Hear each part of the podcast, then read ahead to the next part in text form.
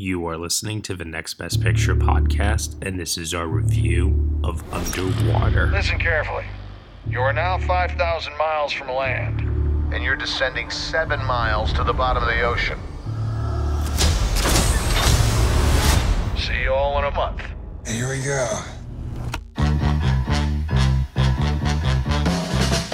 All right, if we're gonna do this, let's do this.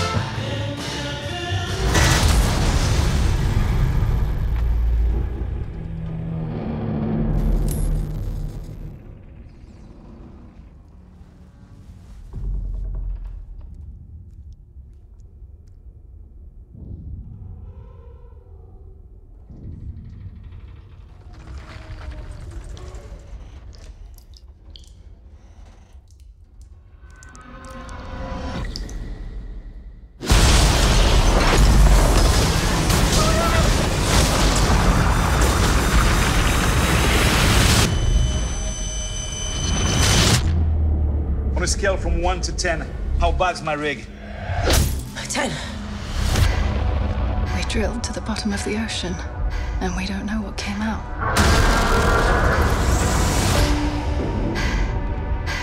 Gotta get to the station.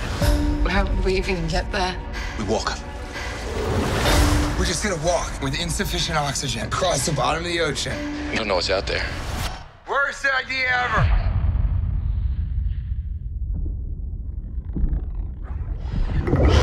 What was that? Turn your lights on.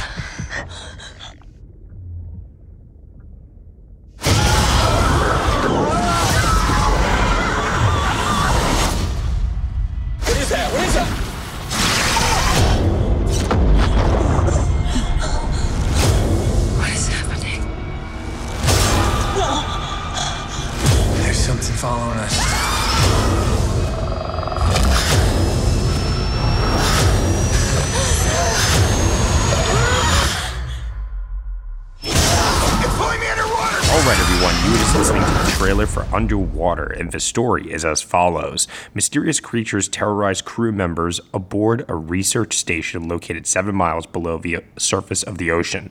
The film is starring Kristen Stewart, Vincent Cassel, Jessica Henwick, John Gallagher Jr., Mamoudou Athie, and TJ Miller. It is directed by William Eubank and co written by Brian Duffield and Adam Cozad. Joining me for this podcast review, I have Josh Parham. Hello, hello. All right, Josh. It's January, That it is. the dumping ground. Anything other than 1917 just gets left to die.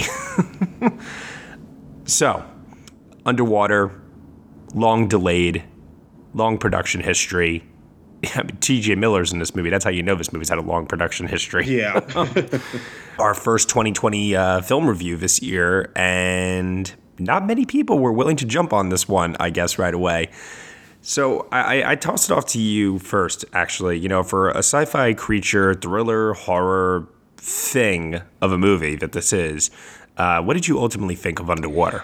Well, I would actually first say that as somebody who has an affection for these kinds of movies, I, I walked into this movie not expecting a ton, but hoping to have a good time with it. I really do like schlocky creature features, and I don't ask for much than just to be kind of basically entertained. And, you know, I'm going to be honest with you, man. I think for the most part, I kind of was. It's not a great movie. I would certainly not argue that at all. It definitely is lacking in the character development and b- basic plot mechanics in a lot of instances and it's not the most like well put together movie, but there are enough moments in it where it does indulge on the kind of tropes of the genre that are entertaining. I think there's some really interesting like death sequences in it that are pretty well done and for what it is as a kind of disposable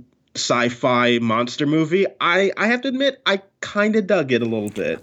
I dug it more in the sense of I wanted to go see the movie. I actually kind of was excited about checking this one out, and there was definitely a feeling of, oh, this could be campy, this could be fun. You know, there's a lot they could probably do with this. Maybe the production design will be uh, brilliant, and you know, there'll be some good scares. But it didn't have any of that for me.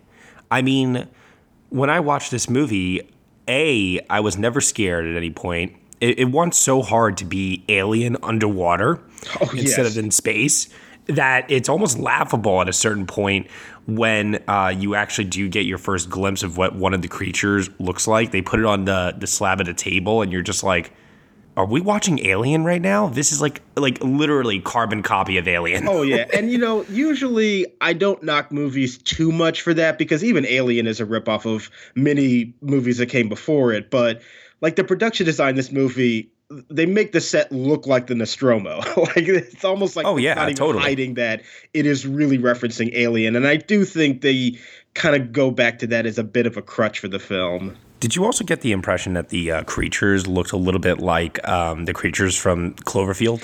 Yeah, a, a little bit. I, I do kind of feel like they do have a little bit of sort of like a Lovecraft vibe going on, and there isn't there, and I think that kind of is an undercurrent throughout the entire movie in terms of the setting and the mood, and I did kind of appreciate that. It's not it terribly creative, but I do appreciate it a little bit. So, to steal a line that was often used uh, on this podcast to describe uh, the Joker, uh, this movie doesn't have an original bone in its body, in my opinion. It, it doesn't. It, it's not original. The characters are pretty much non-existent, and this movie actually has a really weird structure where it begins sort of in the middle, It, it starts off like right away, like boom, Yeah. we're in the action. and there's a part of me that's almost appreciative that it just gets right to Same. it. But the Same. but the trade-off Yeah. is that we then don't get any context about what's happening and who these people are and what environment they're in. And I think that trade-off does mean you lose a lot of investment that you could get in these characters, which even if the story wasn't all that great, I still wish we had endearing characters that we could attach ourselves to. Oh, if I'm being completely honest here, I think there is zero chemistry between this cast. Yeah, I, I would agree with that. It, just feels so discombobulated at times. And um, TJ Miller, I'm not even going to say God bless his heart, he's trying, but he's just saddled with these comedic lines of dialogue that are meant to obviously get the audience more involved with what's happening to these characters. And every single one of them just falls flat every single time. The only thing that I, I was able to connect to on an emotional level was uh, what was going on with uh, Kristen Stewart's character, where continuously she has a lot of uh, moments that are thrown at her where she has to learn to make very, very tough decisions involving life and death and uh, dealing with having to let go of the consequences of those actions. Sure, but at the same time, it's not like these are very deep revelations for this character. They're very basic. No, not at all. Yeah, it, it just is there. There's enough there to get you by in the story. I will say that I am nowhere near a fan of TJ Miller, and usually he is one of the most infuriating things in any movie that I watch with him in it. He was not as annoying as I thought he would be. He was annoying, but it felt like he was a little bit more muted this time. So I was at least appreciative of that. You have to wonder how much they might have gone back into the editing room and just toned him down uh, due to his public perception now. So I was curious about that. Um, there's a romantic subplot between uh, Jessica Henwick and uh, John Gallagher Jr.'s characters in this movie that has absolutely zero development, uh, very, very little investment as well on my end.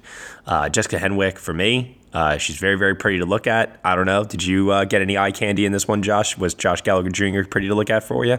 Um, yeah, I would say so, but that was about the extent of which I was invested in that relationship. Those those characters really felt like they were two good actors servicing just basically nothing other. I mean, there's nothing really that they even impact the story with, and I.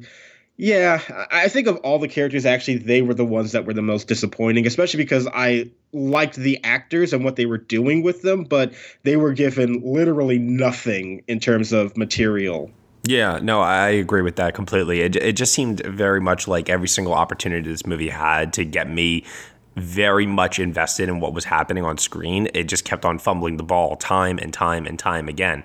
And then I thought to myself, okay, maybe I can at least appreciate this movie on a technical level, right? I can, you know, admire the production design, the visual effects. You know, this whole movie is, um, I gotta say, you know, this is a pretty like in depth movie in terms of um, just being given a pretty big budget with I, I, was like i was admiring a little bit at first like how much work must have gone into you know shooting with water, uh, the intricacies of these sets, uh, the sound work, the visual effects, etc. And then I started realizing certain things like they were reusing certain hallways um, and maybe just shooting them from different angles to get uh, to make it look like it was you know a bigger set than what it actually was and. Um, I don't know. They would resort sometimes to handheld uh, cameras that were just moving so incredibly fast, like chasing the characters as they ran down these halls and stuff. And I was like, this movie is trying so hard to disguise its flaws, I feel like, with its filmmaking.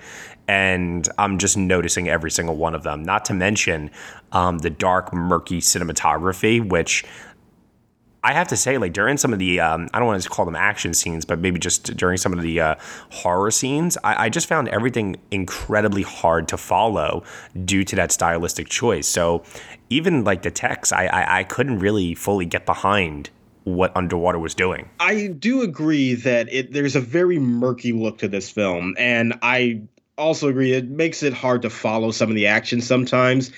I do think though that what this movie does well is really providing a very good sense of just anxiety with these characters. And to me, actually, some of the most effective moments of the film are not really when they're chasing uh, or being chased down by monsters. It's actually just them surviving a normal, like, uh, natural environment, like, you know, just trying not to have their suits implode, which there's a death involving that, which I think is really effective and I, I, like that yes. That was really interesting. Yeah it kind of like took although uh, you have to admit something. Yeah. The way that those suits are designed did you ever for a single moment buy that those suits as you're visually seeing them on screen were protecting them from that kind of water pressure I mean, no, but like most suits that are designed in movies are completely impractical anyway. So, you know. That's fair, I guess. I, I think at a certain point, I was just like, so, because I wasn't, like I said, following the story as much because I didn't care.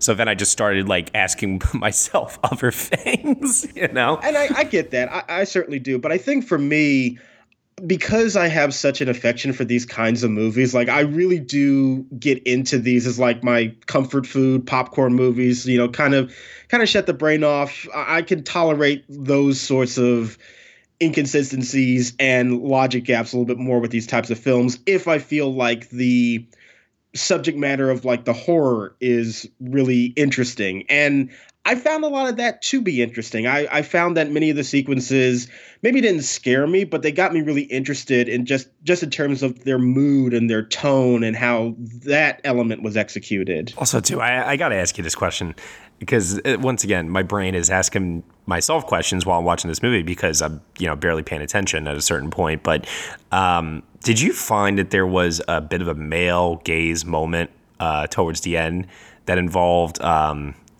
uh, you know, sh- shredding some clothing for reasons that are still kind of unclear to me.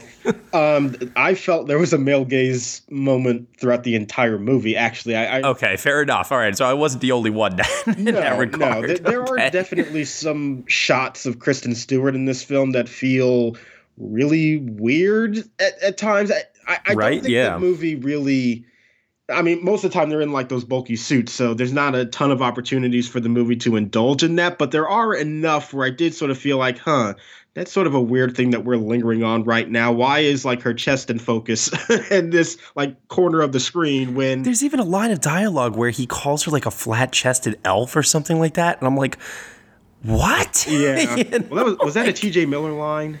It was definitely a TJ Miller yeah. one. you know, it's funny at the beginning of the movie when they discover his character under rubble and he's crying for help and she rem- she removes the rock and we see him. There was a part of me that was like, "Oh man, can you just put the rock back down there and just keep moving?"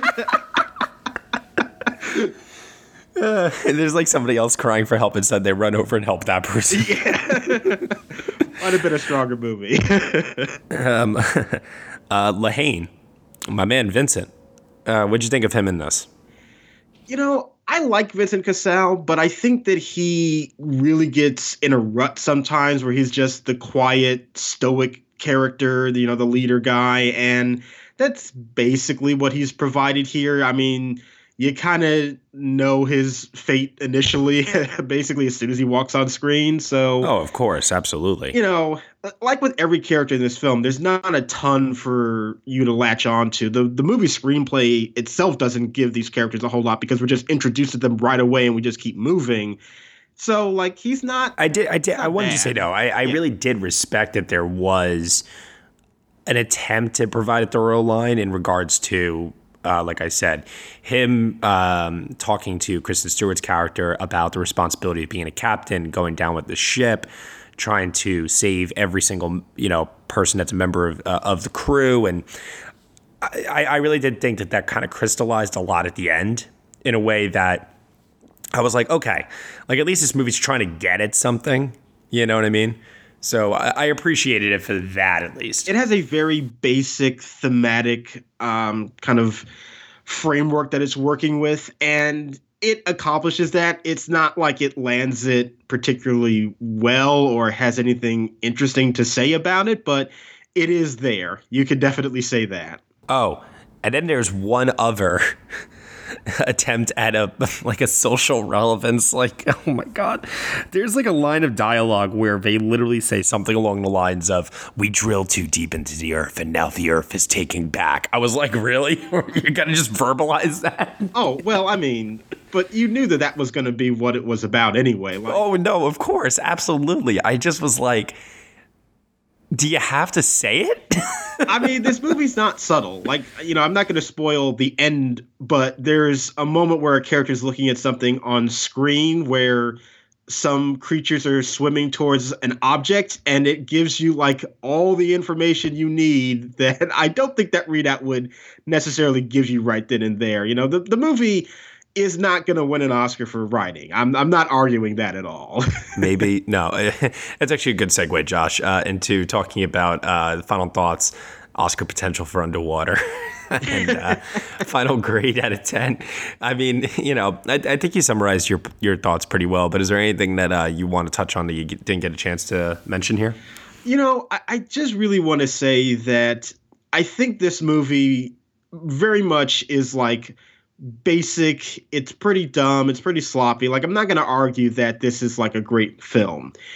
But I also think that there are enough moments in here that I was really, really riveted by. And, you know, we don't get to see a ton of like really hero shots, quote unquote, of the monsters, but I think that they do have an interesting design to them. There's a reveal later on of like a really bigger creature that I think is pretty effective. And I think that there are there's a lot of stuff in this film that gives you what you're looking for if you want some like very inventive monster maybe not too inventive but just really kind of thrilling monster movie moments. And i really do think that the like the kills in this movie i mentioned it earlier but I, seriously there's some stuff in this film that is kind of disturbing to me. And like disturbing in a good way if you can imagine that. And i didn't expect that from a movie like underwater. And i have to give the movie credit at least for that. No, you're right. Uh, some of the kills were pretty decent at times. I will I will definitely admit. Um, one other thing that just kind of popped in my head that I want to ask you, Josh. I know that based on uh, everything that's been reported about this movie, that this is not a Cloverfield universe film, but there is absolutely nothing in this movie that would contradict that if somebody were to say that. Do you agree? I mean, yeah, there's nothing in here that I like. If they said this was a Cloverfield movie, like okay, I, I would buy it, but it you know not everything needs to be a Cloverfield movie. Not everything. No, but it's just funny to me that like that's the way my brain now is like wired to think. Anytime I watch like one of these creature like based on Earth you know movies now, especially considering the design of the creatures was just so similar. Um, especially that final monster, like you mentioned at the end. Yeah, well, and also considering that like every Cloverfield sequel didn't start out as a Cloverfield sequel anyway. So there's exactly, there's exactly. yeah, Cloverfield underwater. Um, I, I, don't really have any other final thoughts other than to say that I was extremely disappointed by this movie. I really thought almost every single element of it was atrociously bad, and I found myself just laughing at times at how bad I found it. I did not enjoy myself, even in like in a campy, fun, oh my god, it's cats sort of a way. Uh, so, with that said, my grade is a really brutal, maybe some might say too brutal, two out of 10. What about you, Josh? Mm. Well, Matt, I'm I'm gonna land at a six out of ten for this one. Actually, that's like incredibly high. well, I admit that it might sound a bit generous, but I look at it this way: like it's not a movie that I would say you need to like rush out to see. It's not like you, you don't need to see it in the theater. But if you're you know, maybe browsing through Netflix and this shows up. I it's like those types of movies. You know, it's like that movie where it's a slow Saturday night, you don't have anything to watch and you want to see like a, a genre horror movie and it's like, "Oh, Underwater. I, I heard that was out in theaters. Let me let me watch that with, you know, my popcorn that, that I popped in the microwave. Like it's it's that kind of a movie. I don't recommend it highly. It's not a great movie. It's not even a great film for the genre, but for just like basic cheap thrills that you could enjoy, I there's a lot worse out there, trust me. And I think that this one does enough of a good job to get you invested in those moments where the horror is pretty good. It's not great, but I had enough of a fun time with it to reckon to at least recognize that I can recommend it to a point. Somebody pointed out to me, uh, you're very harsh on this movie, probably because you just came off the heels of uh, watching nothing but award season uh, films, some of the best films of the year, and I was like, yeah, that's probably true, but I mean, maybe there is there is a standard of quality then. and look, I freely admit that these types of movies in this genre are a sweet spot for me. Like these are the ones that I can just sort of walk in and dismiss even some major flaws to it. And if it's working on just sort of a base emotional level for me, I'm willing to go with it. I mean, Matt, remember I gave seven out of ten to Godzilla King of the Monsters last year. So, you know. Oh, hashtag never forget. So nobody's perfect. the um, one other thing I'll just mention before we go is uh, I mentioned before that there are some moments in this movie that are so laughable, and I knew I had an example in my head, but I couldn't quite remember what it was, uh, and now I just finally remembered. So I wanted to just briefly say it out loud. There is a moment where Kristen Stewart punches another character in the face that had my audience howling in laughter when it's supposed to be this big dramatic moment. It, it's like just stuff like that I, I, I don't. Yeah, I can't. I mean, I think that moment is supposed to. Yeah, it's supposed to be serious when she when she does punch that character. I I don't know. I think the movie knows there's a little bit of comedy going on there, in surrounded in a very serious moment. I don't know if it's supposed to be like a laugh out loud comedic beat, but I don't know. I think the movie recognizes it to an extent. Well, maybe there'll be some comedy uh, at the Razzie Awards uh, later this year. No, I, I, don't. I don't think it'll go that far. No, I don't think the Razzies will even remember this movie. Yeah, no. Um, there's no Oscar potential. I'm just throwing that out there really quick. No one's going to remember to put Underwater on their ballot for best cinematography. hate to break it to you, um, and I hate to break it also to the Kristen Stewart fans. I know you guys are a loyal bunch. Yeah, this isn't uh, the best representation of her work. We know that she can be a great actress. She's delivered really good performances in the past. This isn't one of them, but in fairness, nobody in this cast is giving like a tremendous performance because there's nothing to latch onto in terms of character work. I showed up, I got wet, I got paid. Yep, and you just moved on. All right, Josh, that'll do it for our review of Underwater here on the Next Best Picture uh, on the Next Best Picture podcast. Tell everyone that's listening right now where they can find you on the internet. You can find me on Twitter at jrparham. And you can find me at Next Best Picture. Thank you so much, everyone, for listening to the Next Best Picture podcast. You can subscribe to us on iTunes, SoundCloud, Google Play, Stitcher, TuneIn, Player FM, Acast, Castbox, and also on Spotify. Be sure to leave us a review on Apple Podcasts and let us know what you think of the show. We really appreciate your feedback and your support, which you can lend on over at Patreon. For $1 minimum a month, you will get some exclusive podcast content from us. Thank you so much for listening, as always, and we shall see you all next time.